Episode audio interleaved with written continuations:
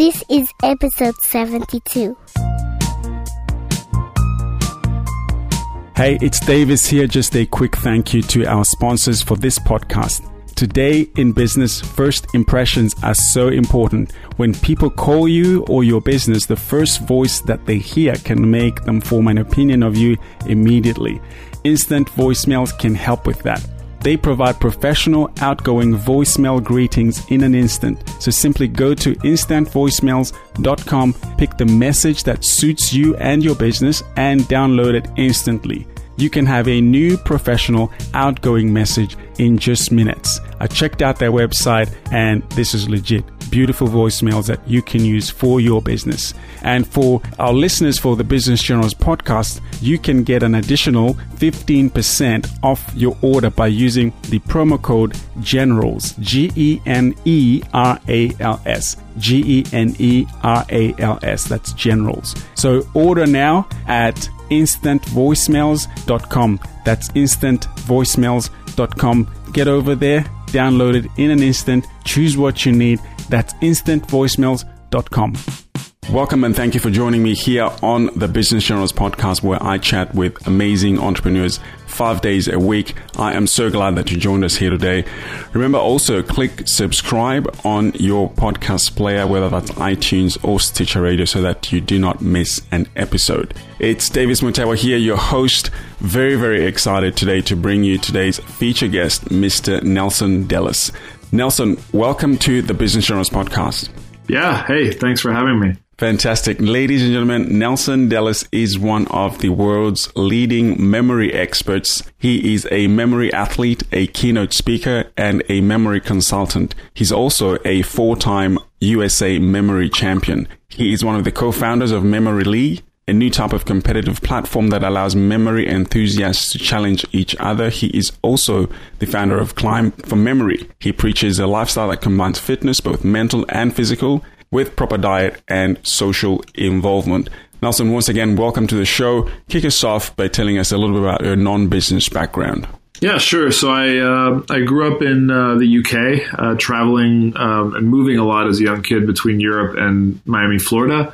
I ended up in Miami, Florida, doing my uh, degree in physics and then a master's degree in computer science which is what uh, my first real job was was coding um, for a company up in Boston, and that's about the same time I discovered uh, memory, and and that's when I transitioned to that as I started winning championships. Okay, so you're a computer scientist, and um, did you say physics degree as well? Yeah, my my dream back in the day was to be uh, an astronaut. I think I'm too tall, maybe, but uh, that's why I, I, got deep into uh, physics and did a lot of astrophysics research. But that's a long time ago. I don't know if I, funnily enough, I don't remember a lot of it. that sounds like a difficult degree. So you moved moved to the US and um, you jumped into into being a memory enthusiast. How did that come about?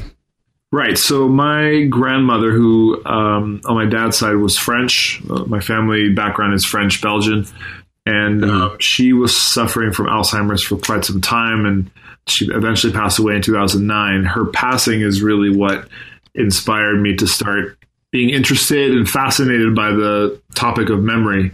And uh, you know, I had seen her mind just slip away, and I didn't want the same thing to happen to me. So I discovered this thing called the U.S. Memory Championship, which, to my surprise, was all average people who had just learned some techniques and then practiced. There was no, you know, gifted people or savants that you might think would be at these people, people with photographic memories. It was all kind of everyday people, pizza delivery guys, former war veterans, whatever, school moms, um, and they just learned these ancient techniques and then just practice a lot. The guy who would win or the girl who would win was the one who practiced the most. And that was really when it hit me that hey, maybe memory is like a skill like any other skill, and maybe I can uh, learn it. Maybe I can win this thing.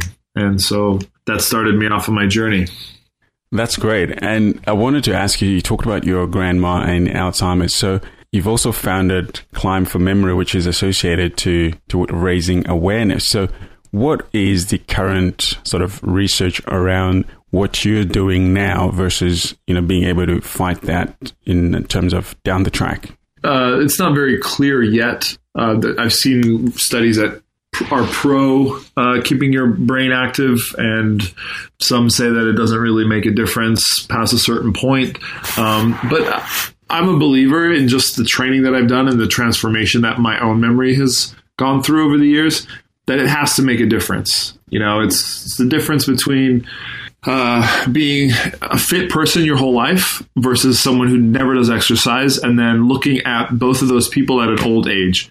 Right, one of them probably is going to be in worse condition, right? And if you could guess who it is, it's probably the one who was not fit. And so I think of it like that. I mean, if I keep my brain fit, I'm going to have a healthier brain for longer. And even when my mind is inevitably, inevitably uh, slipping because of some disease, I feel like having these tools would be a crutch uh, to maybe push it off a little bit longer, you know? Awesome. Well, love what you're doing, and uh, I commend you for it. It's it's always inspiring when when your life gets a bit of a you know a bolt or a jolt rather to right. to to force you to go into a, a, one specific direction. And obviously, that was significant enough for you that it has brought you to where you are today. I believe you probably wouldn't be talking with me or any other of the the people that you've been sharing um, your stage with um, if it wasn't for that event and for the action that you took. So I want to go go there and find out, you know, what what are you doing today, and um, are you are you full time, and what what are your core revenue streams in your business? It's funny that I'm on an entrepreneur uh, podcast because I, for sure what I do is is entrepreneurial. I have this business that is hard to define, and uh, it's not always clear where I'm going to get my my revenue from in the you know in the next coming year. And I've had to figure that out over the years, but I'm not a business guy, so this has always been a challenge for me. And you know that's why I went to school is I wanted to study something and become something that was like very easily defined. And so when I found myself in this position where you know I had won a few memory championships, um, I had gotten a lot of attention from the media, and then suddenly a lot of requests for speaking engagements or appearances to do I don't know, commercials for different brands or um, being a mm. spokesperson and whatnot. And suddenly I had to say, like, okay, this is something that could actually, I could survive using uh, from this revenue stream. How do I take that further? Because what happened is I had to step away from my degree, right? I'm not, not, not my degree. I got my degree, but I had to step away from what I, everything I learned, all the skills that I had. Uh, with mm. the memory thing, I'm not using them anymore. I wasn't coding. I, I, I, wasn't using any physics. I was doing memory and speaking, and that was new to me. But I was good at it, and I enjoyed it because it gave me a lot of free time to do what I wanted and work on other ideas I had. So uh, it was a journey, you know. And from the start, it wasn't clear and I kind of have to find my way. And, and so now the majority of my revenue stream comes from um, speaking engagements, um, doing different events, memory related, um, spokesperson deals, uh, which aren't that many, but here and there. And then it's hard to say. Some are just these off they're all memory related, but they're kind of off the beaten track. Some aren't so clear. I do some consulting work for some research companies that are involved in memory, and um, and now I'm working on an app. Uh, I have a book coming out next year. So these kind of things all together keep me afloat. That, that's very, very interesting. And, and you are right. I was actually thinking, um, this will be a, a, little bit different from, you know, your standard sort of, um, entrepreneurial. They've, you've gone out and started a business for the purposes of generating profit and for the purposes of, you know, producing a product or a service. Whereas what I loved about your story is, you know, you've you've got a master's in in uh, in coding or computer science and a degree in physics. So you you're a typical sort of um, person who's gone out and, and, and studied to be in a certain field. Generally in a corporate role, and then you've you've pivoted in your life and gone down this this sort of arts way, this arts pathway, right. and and it's it's generated, it's brought you into a different sphere. So I wanted to walk through a little bit about that metamorphosis of what happened for you in that story, because for me it says to me, even though so my background is accounting and I've got a postgraduate in accounting and finance, so somebody else might be listening to this and they've got an engineering background or they've, they've, they've done an arts degree or whatever they've studied or maybe not even studied, but they've gone out in a certain career pathway and now they're trying to pivot. Now they're trying to, to shift. So what steps did you take and what made you step away from your normal job? Right. So I loved my job uh, that I had. I was working uh, for a company called Wolfram Research. They uh, had a, have a the website still exists. It's called Wolfram Alpha, and you can type in questions and it answers it or calculates it. It's kind of like a smarter Google. And so I was working on the language side of that. So what I always looked for was something that satisfied my mind. And so that job I loved because it made me think. We were trying to analyze language and parse language. It was really cool. So I loved it, right? It, it satisfied me there. But of course, the corporate grind, you know, it was a, I mean, it was the most relaxed corporate setting ever. It was in Boston near Harvard, and you know, we could work from the couch and wear whatever we wanted. It wasn't formal at all. So I was very lax for a corporate job. But, you know, when this memory stuff started happening, I was training and doing all the media interviews, whatever, on the side. I had to find time during my lunch break, before I went to work, or after work. And, um, you know, I was fine with it, um, but it was getting stressful. I, I didn't know how I was going to manage it all together. And what it took was an offer that I got from a company that wanted to do one event uh, in Park City um, with another memory guy. And we both went on stage, we did our thing. And afterwards, the head of marketing came up to me and said, "Look, we love you. Um, not so much the the other guy, but we want to work with you specifically. How do we do that?" Mm-hmm. And so I was like, I'd never been approached any way like this before. so, you know, I said, "Let me think about it. I don't know what that looks like, but uh, let's let me see." So I came back to him, and I think I told him at the time, this was a number of years ago, that like I don't know how I'd be able to balance it all. And he said, "Look." we've done sponsorship kind of deals, brand ambassadorship um, type things. What would it take for you to quit your job and just focus on memory entirely? Meaning mm-hmm. you can train for these competitions and represent our brand and do events with us, you know, bi monthly or something. Like have you on retainer, basically. Yeah. And so I, I told him a number, basically the salary that I was getting at the other place, and mm-hmm. a little back and forth. That was it was set And this was October 2011. Once I signed that, you know, I said, okay, I don't need my other job. I can do this full time. And at the time, I didn't really think that I was changing my career or pivoting really. All I thought of it as is okay, I, you know, I'm just putting my my normal career path on hold um, and taking advantage of what's in front of me right now. I didn't really think to the future, which I think was a good thing there's maybe some bad sides to it too, but I think that's what led me to find myself in this. And um, yeah, and so once I found myself in that position, you know, the first few months were great. I'm just doing what I want. I'm working with this company, but then I start to realize, okay, this is not going to last forever. How do I maintain this?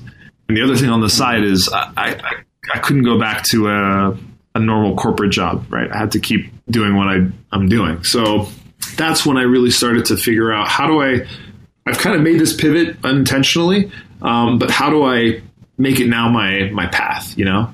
Yeah, very very interesting. So it kind of came to you, but you had to put in quite a bit of work, I would imagine, to actually get to that point where you're winning competitions. How long did that take? Exactly. Yeah. I mean, I had to do the work to become that memory champion, and luckily, uh, I mean, I only became that because I had such a passion for it, and the passion came from the inspiration uh, from my grandmother left me, and and the drive to not end up like her, and then also I just loved the whole process of memorization. I just got hooked to it, and you know that's I don't know what that is. You may have the same inspiration. Like if, if you were in my shoes and you had your grandmother pass away um, and had this that same drive, that could be the same, but you may not have that same interest in memory like I did. I, I don't know what it is that made it that way, but we all have our interests like that, and you can't describe it. You just like that thing, and you're all into it. So that was my thing, and you know that's that's where the hard work w- it wasn't easy, but it made it easier uh, to work at it. I wanted to be the best, and I wasn't going to let anybody else be the best. So every night, every morning, every moment I had to myself when I wasn't working or doing something else, I was training my memory, and nothing else mattered. And you know, again, it was one of those situations I didn't really think that my hard work would pay off in terms of a career, but mm. it did. Uh, I just I had a very narrow focus. I just wanted to win the competition. That was it. Nothing else mattered. So, um, how how many hours and how long did you spend? Like one year, two years, three years, getting ready for the first competition that you won? Yeah. So I started getting serious about it the summer of 2009. That was right after my grandmother passed away. The competition is every March in New York City. So in 2010, March was when I put my training to the test. And I actually didn't win that year. I came in third place and lost mm. in the finals on um, kind of a stupid error, but um, I did really well. Uh, a lot of people were surprised; they didn't know who I was. I kind of came out of the woodworks, um, but that that drive kind of um, it put me in a position to train even more seriously the next year. So 2011 was my first win, and I'd say in terms of hours, I was training every single day for at least well before I, I officially quit my job in the end of 2011. I was maybe doing two three hours a day, hmm. just memorizing. Yeah. That's that's a lot when you've been a, in a in a coding job all day, right? Yeah, yeah, yeah. I, I, will admit that I did do some practice while at work, but trying uh, to memorize code, were you? Well, no, I, I mean I, that would have been the way to go about it, but I was memorizing numbers and cards kind of secretly without my boss seeing. yeah. So, what what is the before I get into some of your the mechanics of your business model, but what is the one thing that people could do that can catapult your memory retention skills? Yeah, a great question. Um, well, there's two parts really. I think I should share. One is really obvious, but in this day and age, it's something that we don't really do that often, and that's paying attention, trying to focus on one thing at a time. It's so easy to try and multitask. It's so easy to try and multitask. So you got to put down your device, put down your book, stop doing something else and focus on the thing you want to learn or memorize. And that, that alone will do a huge number on your memory. Um, the second tip is to always try to think in pictures. So our brains are not very good at memorizing abstract stuff like numbers or names or directions or whatever. Um, so what you have to do is turn those things by association into pictures, visual imagery in your mind. Our, our brains work really well with pictures and we think in associations, we think in metaphors. So um, if you can relate something that's unknown or new uh, to something you already know in your head that's in the form of a picture, then you're on your way to memorizing. I've had um, people who call me Miles because my name is Davis. My first name is Davis, which is a little bit unusual. So people, I think, associate, oh, Miles Davis. And then you hear, hi, Miles. And I'm like, no, no, no I know where you're going with this. yeah. um, so that's interesting. Okay, I want to step yeah. back into into a little bit more about your story. So you've got the first gig with this um, company, and you're going to be their brand ambassador or this endorsement deal. So what do you do next? Because I'm not, I'm, I'm sure they didn't pay you a lump sum for the full 12 months salary. So you were getting it, I don't know, intermittently, and you knew at the back of your mind, as you said before, um, you took a bit of a risk before because this was probably not going to last forever. So what was your growth strategy at that point? Because if not, this your only income is coming from your your memory and your speaking um, engagements. So I, I, should also mention at that time I had a friend of mine put me in touch with uh, someone who became my agent, and he was promising a lot. So, you know, I got this one endorsement deal, and it felt like, according to my agent, that a lot more were, were going to come. So that was what was going in my head. I was kind of leaving it up to him, and just young and naive, expecting the best. Um, I ended up having to part ways with him because I felt like he was a bit of a crook and he didn't deliver on anything. So um, once that happened, yeah, I was alone with this one deal and kind of like, I mean, there was no. We, we didn't put any time limit on the deal. I mean, it was a year by year thing, and they were happy with what I was doing. So I'd probably be able to do it for a couple of years at minimum. But yeah, you could kind of feel this clock ticking. you know, at the beginning, I said, yeah, I'll probably just go back to coding something. That's fine. But as the further I got away from that, uh, the more I realized that I didn't want to go back to that. And it might be actually harder for me to get a job because what am I going to put on my resume that I took a year off, two years off to to train my memory? That's kind of bizarre. Mm-hmm. Um, so yeah, it was in the back of my head. The first, you know, year or so, it wasn't a big of an issue. But as that year came around, um, I started to think, okay, well, maybe my my play here is I try to find more endorsement deals, try to find interesting ways um, or different inter- interesting companies that have something to do with the mind, the brain, memory, right?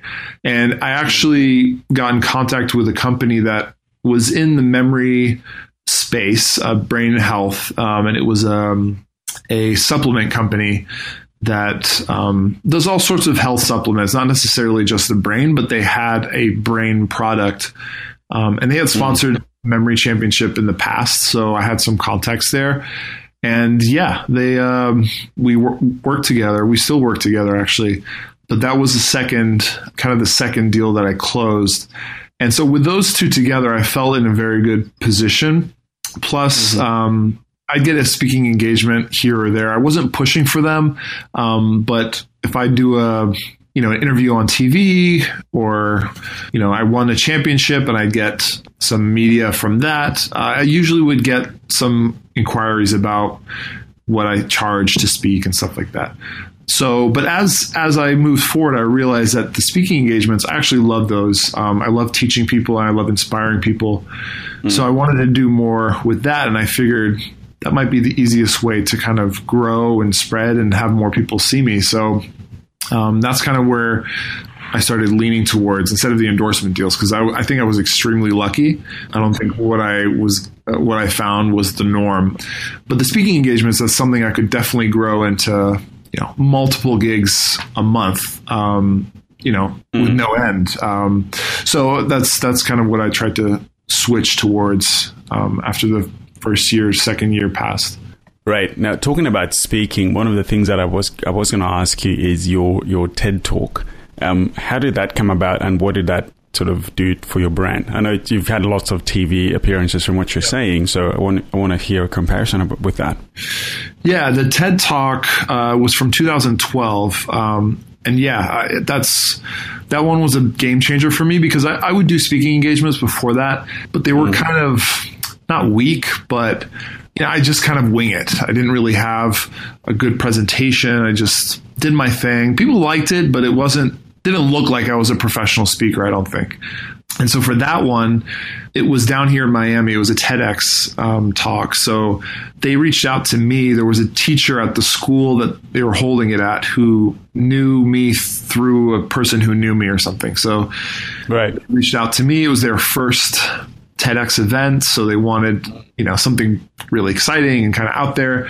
And that's how they came up with me and yeah, so that was the first kind of real talk that I knew would be on go that would go on the internet and that people would reference it for a long time. It's a TED talk, right? Yeah. So I knew that I kind of had to get my stuff together and do something nice and impactful and I don't think it's my best talk, but I think it was my best talk at that time. And I think it really set the path for how I do my speaking engagements the energy, the, the talking points, the demonstrations, things like that. Yeah, no, it's a good talk. I mean, I've, I haven't heard uh, too many of your other talks, but I listened to it and I watched it and I thought, that's great. And you know, saying it was back in 2012, that's what five years ago. I'm sure. I'm sure you've grown in oh, leaps yeah. and bounds since then. But I, I bring it up because um, I was interviewing um, maybe a week or two ago a lady called um, Trisha Brook, and she's an organizer for the Lincoln Square TED Talk um, events. And um, I was just talking to her about how she, she trains people to go and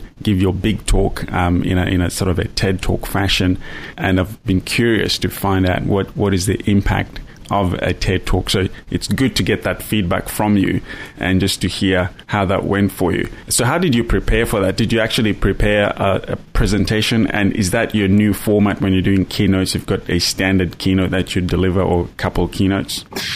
Yeah, I mean, I prepared for a while. Um, I wanted something memorable. Um, and I think before that, a lot of what I did was without a presentation. And my thought process was, well, it's a memory talk. I want people to focus on what I'm saying, not on a presentation behind me.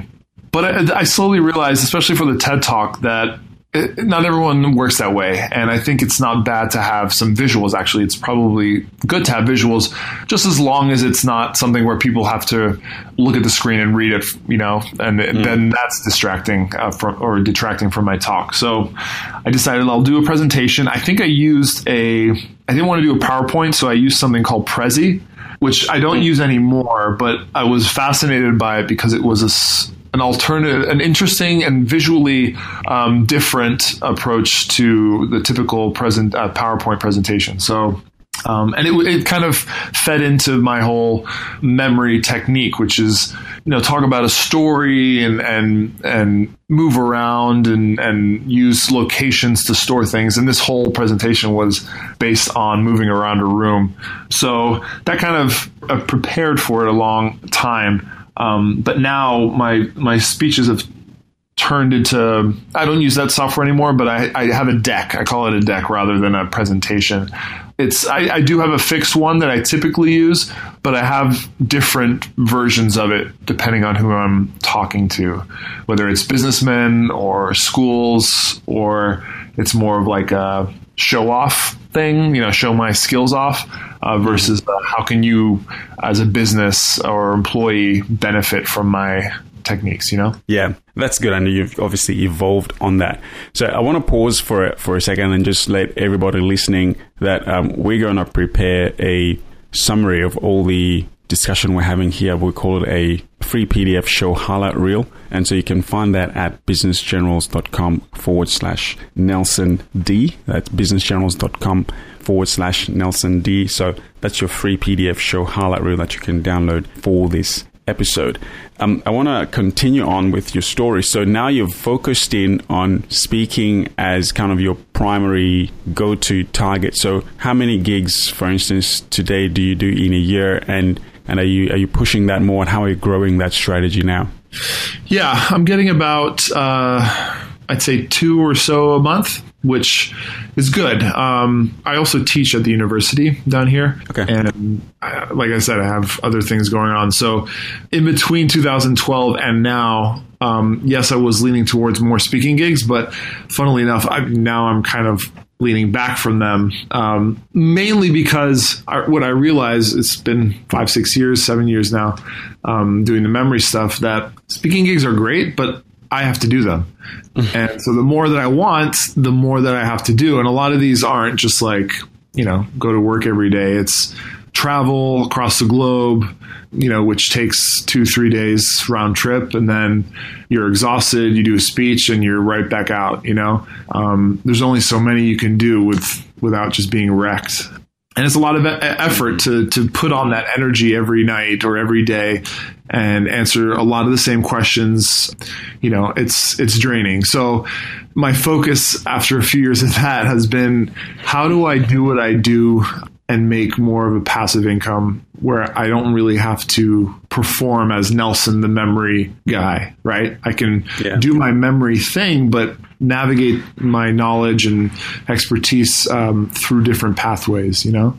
Interesting. And, and thank you for being so candid about that because sometimes we see this glamorous thing about being a global speaker and you're away from home for you know, I've interviewed people who are away for 40 weeks in a year or, you know, 48 weeks yeah, in a year and they're only home for four weeks. So that's a lot living in hotels and eating hotel food and, and that kind of lifestyle. And it's probably good money if you can pull in all those gigs, sure. but then You've, sure. you've got no lifestyle. It's all dependent on you. So, so congratulations to you for actually stepping away and trying to, trying to, you know, recalibrate your, your business model. Um, yeah. so I always want to understand just as a, as a measuring stick, if you were to look back onto your, you know, your science career and you look at, you know, where you are today, would you say, you know, revenue wise, you would be better off now because you've stepped into your own business model, or better off if you had continued on being a coder and being in that um, field? I know there's different, there's just other facets of life that are not just revenue based uh, or income based, but what,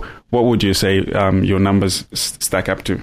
That's that's a really really good question. I've never thought about it before. But you know what? I think I think I'm better off now the the only difference would be that if I had stuck to what I was doing before all this, I'd have a steady, steadier, um, more predictable salary. Now, it, I, I don't always know exactly where I'm going to fall. It, it usually is fine, but it's it's a little more ebb and flow, you know. Yeah, no, thanks for that. That's that's great, and I think it's it's important for because sometimes um, we over dramatize becoming a business owner and you say, you know, do that and that's going to be the best thing in the world. And to some degree it is if that's what your passion is, but to another degree, it's not always rosy and you've got to work a little bit harder. Whereas yeah. a job, it's giving you a paycheck, but then, you know, you can't really grow your paycheck too much um, in different roles unless maybe you, are going back to school and doing extra hours, etc. But a business, you can double your income in one year because you've, you've decided to do something dramatically different, like what you're doing. You're going into yeah. app development, you're writing a book. So, talk to me about your app development that you're working on. And one quick thing I wanted to say before I jump into that is the beauty about being an entrepreneur and having that freedom is, you know, if I am in that ebb phase, there's always something I can do. I can work harder. I can come up with something. I, that's that's the thing is I always know I can figure it out. If I'm in a tough spot, mm-hmm. I can that's the freedom I have. Where if I had a job, yeah, I can climb the ladder, I guess, but I'm pretty much there, right? And I'm going to do that job and get that salary, and that's it. That's the future of my life. Mm-hmm. So, yeah, I mean, and that's the freedom we get, and that that kind of led me to this app idea. It was obvious from the start that I should have some type of app, but I didn't really pursue it until, you know, I was kind of sick of the the speaking stuff so much. So, you know, my ultimate goal has always been how do I spread what I've learned to as many people as possible? And you know, the speaking that fed into it, of course. But as I wanted to make it more of a passive thing and not have to do that as a one man show, a book or an app seemed the way to go, right? Or some type of online course. Mm. And so it's hard to describe where it all starts from because it's it's usually you meet one person who you do something with, and that leads to another idea, and that leads to another contact. So there were a number of steps to get to the point where I was in a position to start creating an app. And one thing led to another. I, I was developing basically software for actually a memory competition of my own with another memory guy in Australia, actually. And okay. um, he was more of a coder than I was. And so he helped develop the the back end of it where I developed the idea of it. And together we created this thing which was called the Extreme Memory Tournament. Mm. And uh, we ran three years of, of a competition using this digital software. Um, it was like a memory training software, basically um, designed to show on screen what was happening when two memory competitors were going head to head memorizing stuff. Um, because a lot of these memory competitions that have been ex- in existence for um, all these years, they're all analog. There are no mm it's really boring to watch, uh, to be honest, because you're looking at people studying essentially, right? So our idea was how do we show what people are memory people are doing, you know, on a screen.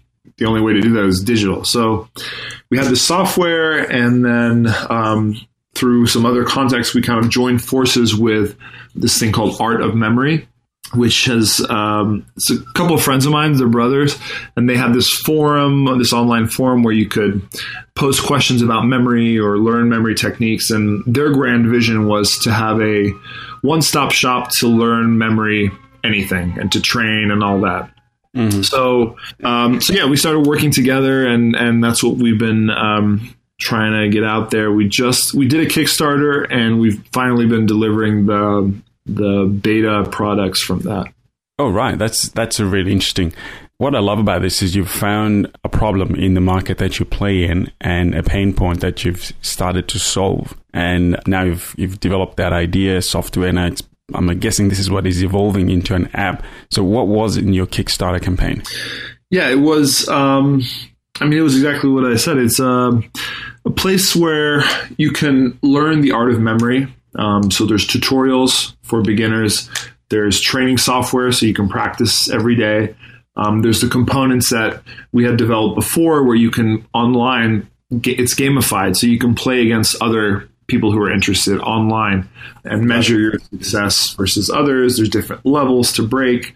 Um, and then there's the forum aspect, so you can have these conversations about memory there's tools you can use to develop your systems and things like that. So it's everything that comes with memory training and learning about memory um, all in one place, um, th- which doesn't really okay. exist. I mean, there are, you know, there's test taking apps and language learning apps, and there are some memorizing apps, but nothing where it's all inclusive like that. So, so the Kickstarter campaign was to market this software that you've that you oh, created, and yeah, yeah, it was. What, what, what, what was the result of it?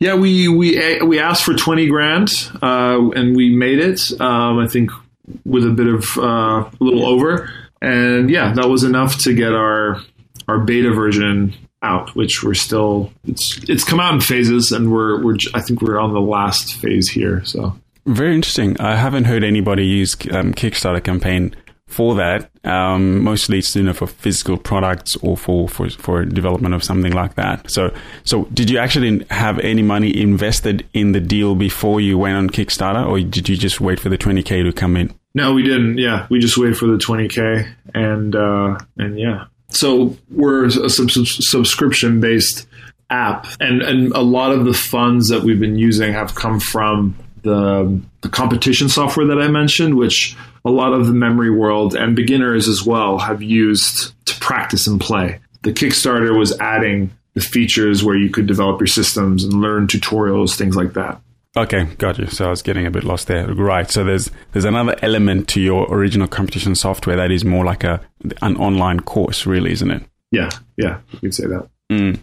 Look, sounds good. Uh, I'm loving this story. So, so today your business is, is evolving. You've got, you've gone through speaking, you've gone through, um, you know, endorsements. Now you're doing app development and you're also working on, on a book deal. Before I get to your book, I wanted to, I've, I've always been curious. So you've got a Wikipedia thing. I don't know why they call those things, but you've got a Wikipedia page, if I can call it a page.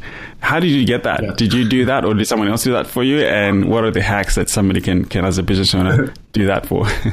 Yeah, so I, I never wanted a Wikipedia page, um, but somewhere down the road, I met someone who was my mentor for a little while, and she said, "Where's your Wikipedia page?" And I said, "What Wikipedia page?" Um, and so she said, "Well, look, um, I work with this company that can write it for you um, and put it up." And so they did, and I, you know, I think what I learned, I always thought that you could just edit a Wikipedia page and post whatever you want, but you've actually got to have all your everything you put up there, the information has to be documented somewhere um, or sourced or cited uh, from something online. So, and a reputable source too. So, luckily, of all the media I've had, um, there's a lot out there. You know, my mm-hmm. origin, my story, what I've done here and there. So, that's basically what was pulled together on that um, that Wikipedia page, and it's been great because it's. I think it's it comes up when you search my name, so it's just a quick way to get that. So, yeah. Um, yeah, I hate to tell someone that you have to pay to get it. Um, I had a contact who did it for me, but I guess the key thing is to make sure that you have uh, sources and articles or some information about you that you can use to cite the things you want to write on your Wikipedia page. That's the first step. Once you have that, you can get anybody to write it for you. Um, if you know, I mean, message me, I'll do it for you. I did it for a friend recently. So, yeah. Good. Thanks for sharing that. I want to ask you a random question. So, what is the craziest thing that you've done in your journey as a memory athlete? Whoa, what like the craziest thing I've memorized? Maybe. Yeah, yeah. Um, yeah. So last year for World Alzheimer's Day, which was September twenty first, I decided to memorize pi, which is um, you know that three point one four one. The number keeps going. So, but it wasn't just going to be memorize it to a crazy amount of digits. It was going to be trying to beat this one record, which is memorize 10,000 digits of pi. Um, which I know it sounds so wimpy. I mean, the record, the record is I think over hundred thousand digits. Um, but ten thousand still is is formidable of a task. Um, but the the record was someone is going to quiz me on five digit chunks somewhere within that ten thousand and they're going to ask me 50 of them. And what I have to do is say the next five digits and the previous five digits before each chunk 50 times with no mistakes uh, and in a certain amount of time. So, yeah, that, that might have been the craziest thing took a long time to study it. Not only because I had to get 10,000 digits in my head, but I had to know every five digit grouping, um, like the back of my hand. I had to be able to recognize it really quickly. So, yeah. So, 10,000 digits, that would just on its own, even if you're reading it off the screen, that would take you, like, I don't know how long that would take you just to call them out. Yeah, that would that would run your throat dry. It would take a few hours. A few hours. And how did you go in the final competition or, or the, the, the, presentation? Yeah, yeah. So I actually didn't nail the challenge. Uh, it's super strict because it's you make one mistake, you're done. So I think I made it to about halfway and I got stuck on one. Or I think I said, I thought I had it and I said the wrong digit too fast, kind of thing. Mm. It's a brutal one. I, I, I plan on mastering it at some point and trying again, but it's going to take a lot more preparation. It's, it's a tough one, but it's an impressive one. I mean, you have 10,000 yeah. digits in front of you as a judge, and you can just choose any five, and I, I should be able to know exactly where that number is, you know? That's challenging a computer, I think. So you're doing well, mate. yeah. Thanks. Um, hey, what's been what's been your biggest breakthrough in your business? Uh, I think it's been not not being afraid to um, delegate some of my workflow to people mm-hmm. who are good at the thing that I need. I used to think that I had to do everything myself, and so a lot of the times nothing would get done because it was something that I had to learn or figure out how to do or use. And I'd always put it off because it's such a, I had so many other things to do or it was a daunting task, you know? Mm. I'm a beginner and I got to learn how to use, you know, Photoshop or whatever. So what I realized this was about 2013, 2014 is pay a little money to get the people who are good at what they do to do the little tasks that you need help with so that you can stay efficient in what you're best at and you'll still get really good quality in the other things that you're not so good at. Yeah, it costs a little more, but it's so worth it. Yeah. So yeah. Do you do you get your presentations and your keynotes um, decks prepared by somebody else? Uh, yeah, so that's one of the things. For example, um, I don't anymore, um, but I got enough slides done for me back when yeah. so that I could cycle through them and anything that I need to add, I, I have a, I can edit them myself now and um, the bulk of the work is done essentially is what I mean. Yeah, good move. That, good that was huge that. because yeah, that, that's exactly the example. Um, I didn't know how I was going to put together a memorable, well designed um, deck, uh, and, and, so I, I, got I hired someone to do it for me, and I have I think I have a, a really nice uh, presentation. That's great. Um, we're coming to the end of the show, so I wanted to ask you a couple of um, sort of reach out questions. Sure. You've talked about the course that people people can access. So, how can people access that course if they want to know how to become better with their memory? Yeah, so they can go to artofmemory.com, and uh, all the information's there. They can sign up and they, it links to all the pieces there. If you want to just train your memory, play games, it's whatever you want to do. It's all at that place. Awesome. So we'll link that up in our show notes, artofmemory.com. Um, it's going to be also in our free PDF highlight reel at businessgenerals.com forward slash Nelson D. Um, Nelson, best two books that you have read that have been inspirational for you on your journey as a business owner and as an entrepreneur? Wow. Uh, I love many, many books. Um, one of my favorite books, um, Lone Survivor, which um, it, it, was a movie. Um, it turned into a movie, but it's a great uh, Navy SEALs kind of survival story uh, for those who don't know what it is. But that's that's that's the kind of thing that inspires me, even in business. Is you know people who are in incredibly difficult situations and how they persevere, right?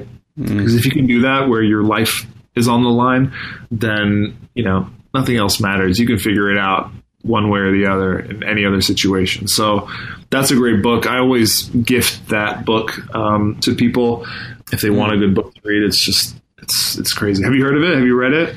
No, I've never heard of it, and it's the first time anybody has mentioned it on this show. And we're 70, 71 episodes in, so yeah, definitely good to have a new book on the list.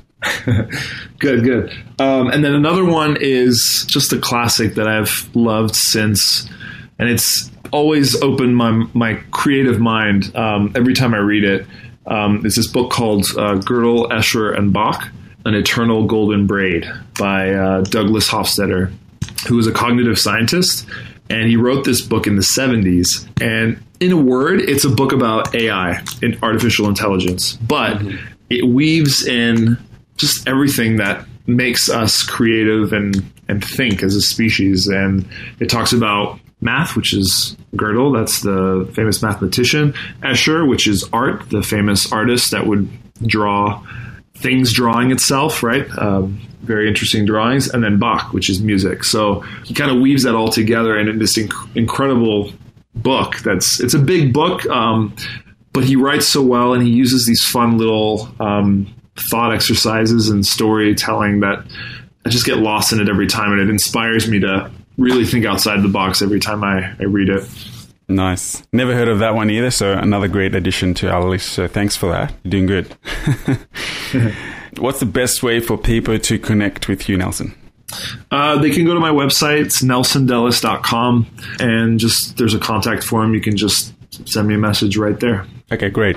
NelsonDellis.com, and we can reach out to you there. Hey, that brings us to to um, so the my final question. But before I ask my final question, I want to thank you for being on this show. I want to thank you for you know all the people that you've been able to to touch through all your, all your talks, all your TEDx talks. It sounds like you you go into schools and different different um, university settings and things like that. I'm sure a lot of people's lives are being transformed through your journey. So, so thank you for stepping out when you did back in um, 2009 or 11, you said before. So, and all these years just investing more and more into your craft and into your career. Now, I've got a final question for you, Nelson. Um, do you think about legacy? And if you do, um, what legacy do you want to leave and be remembered for? And tell us why. I do, um, and I think this is yeah, it's it's always it's something I think about every day, and I'd like to be remembered for just spreading the word about the brain and memory and you know this this thing that I've mastered is so ancient and fundamental to who we are. I mean, this was how information was passed on. This is how our civilizations were built. It was based on the art of memory. Mm. And so it's sad that nowadays, you know, we have so many devices that supplant our memories that we don't even use it anymore. And our memories suck. Our memories suffer. Mm-hmm. so I hope that I can inspire others to get in touch with, you know, our our ancient minds and uh, that it's something that everyone uses, that it's taught in schools at a young age, and that we all have this openness and understanding of what our memory uh, really is capable of. Thank you so much for sharing that. That's very inspirational. I remember the day when I remembered all the telephone numbers of all my friends and family, and now I've probably only got like two two numbers in my head or something like that, which is unfortunate. Yeah, right. yeah. Ladies and gentlemen, there you have it. That was Mr. Nelson Dellis, uh, leading memory expert. And thanks for joining me and Nelson on this show. I hope you enjoyed that show. And uh, if you did enjoy it, please leave us a review on iTunes. And remember to head on over to businessgenerals.com forward slash Nelson D to grab your special PDF show highlight reel of everything that we've discussed here with Nelson. And remember to click subscribe on your podcast player to connect with Nelson. You can find him at nelsondellis.com and you will also find that he's coming out with a book in 2018. So you can register for that book and uh, be, be the first person to be notified when that comes out. Nelson, thank you so much for being on the Business Generals podcast today and for sharing your amazing story with us. Absolutely grateful for your time. You are a true business general. Yeah, thanks for having me. Take it. Take care. A message from our sponsors, instantvoicemails.com. Today in business, first impressions are so important. When people call you or your business, the first voice that they hear can make them form an opinion about you immediately. And instant voicemails can help with that. They provide professional, outgoing voicemail greetings in an instant. So simply go to instantvoicemails.com, that's instantvoicemails.com, and pick the message that suits you and your business and download it instantly. You can have a new professional outgoing message in just minutes. And for the listeners of the Business Generals podcast, you can get an additional 15% off your order by using the promo code GENERALS, G E N E R A L S, GENERALS. Order now at instantvoicemails.com. That's instantvoicemails.com.